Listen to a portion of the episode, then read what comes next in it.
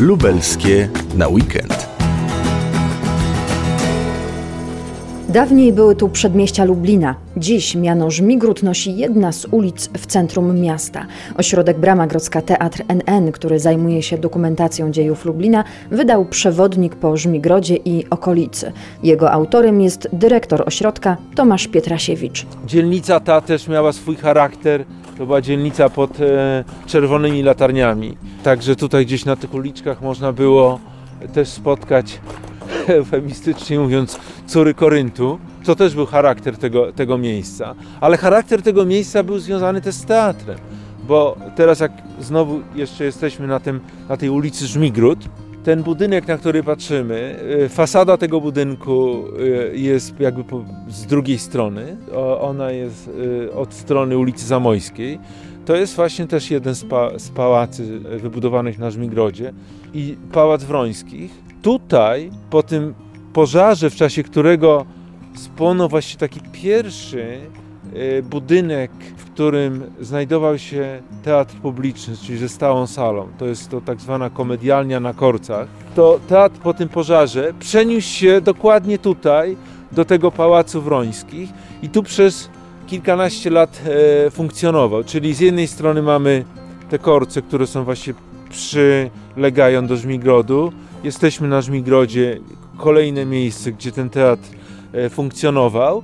A patrząc z kierunku tego istniejącego kiedyś kolegium jezuickiego, to trzeba mieć przed oczyma e, właśnie niezwykłą salę teatralną i ten teatr je- jezuitów, który tam, tam działał. Także rzeczywiście tu gdzieś tego jest jakiś duch tego teatralnego Lublina, też który jest tutaj ze Żmigrodem związany. Ja mam taki, takie wspomnienie też niezwykłego przedstawienia teatralnego z 76 roku. Tutaj na Żmigrodzie, odegranego przez e, Akademię Teatralną. To były pierwsze konfrontacje teatralne zorganizowane. Bardzo ważna impreza teatralna dla Lublina.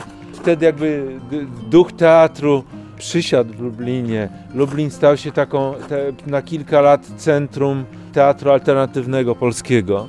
I to był 76 rok, jesień, po wydarzeniach e, czerwcowych, między innymi związanych z Radomiem, protesty robotników, przypominam. I tu niezwykłe przedstawienie Akademii Ruchu, jakby odnoszące się do tego. Wykorzystali w tym przedstawieniu poemat Sterna Europa. E, I to wszystko odbywało się tutaj na tej ulicy Żmigród. Zresztą w przewodniku są zdjęcia z tego przedstawienia. Także jak szukamy jakiegoś tego ducha teatralnego, to też jest związany z bardzo dziś współczesnym Lublinem. W tym przypadku 76 rok.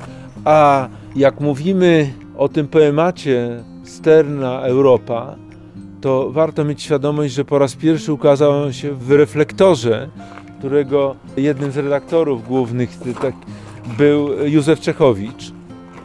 Także widzimy, że ten żmigród ma wiele takich warstw.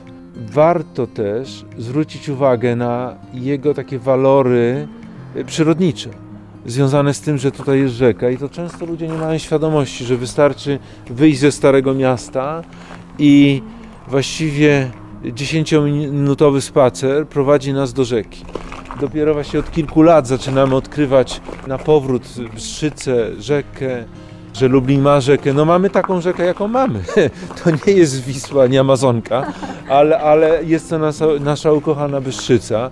I tutaj w tej części, która Bystrzycy, która jakby przylega do Żmigrodu, która jest związana też z ulicą Rusałka, były już przed wojną spływy kaj- kajakowe. Jest teraz piękny bulwar nad, nad tą częścią Bystrzycy, w miejscu, w którym kiedyś był ten kompleks ro, rozrywkowy na Rusałce, piękny most. Także rzeczywiście jest to takie miejsce, które zachęca do, do, do spacerów.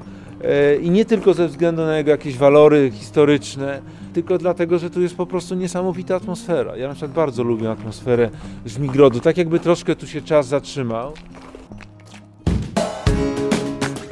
Lubelskie na weekend.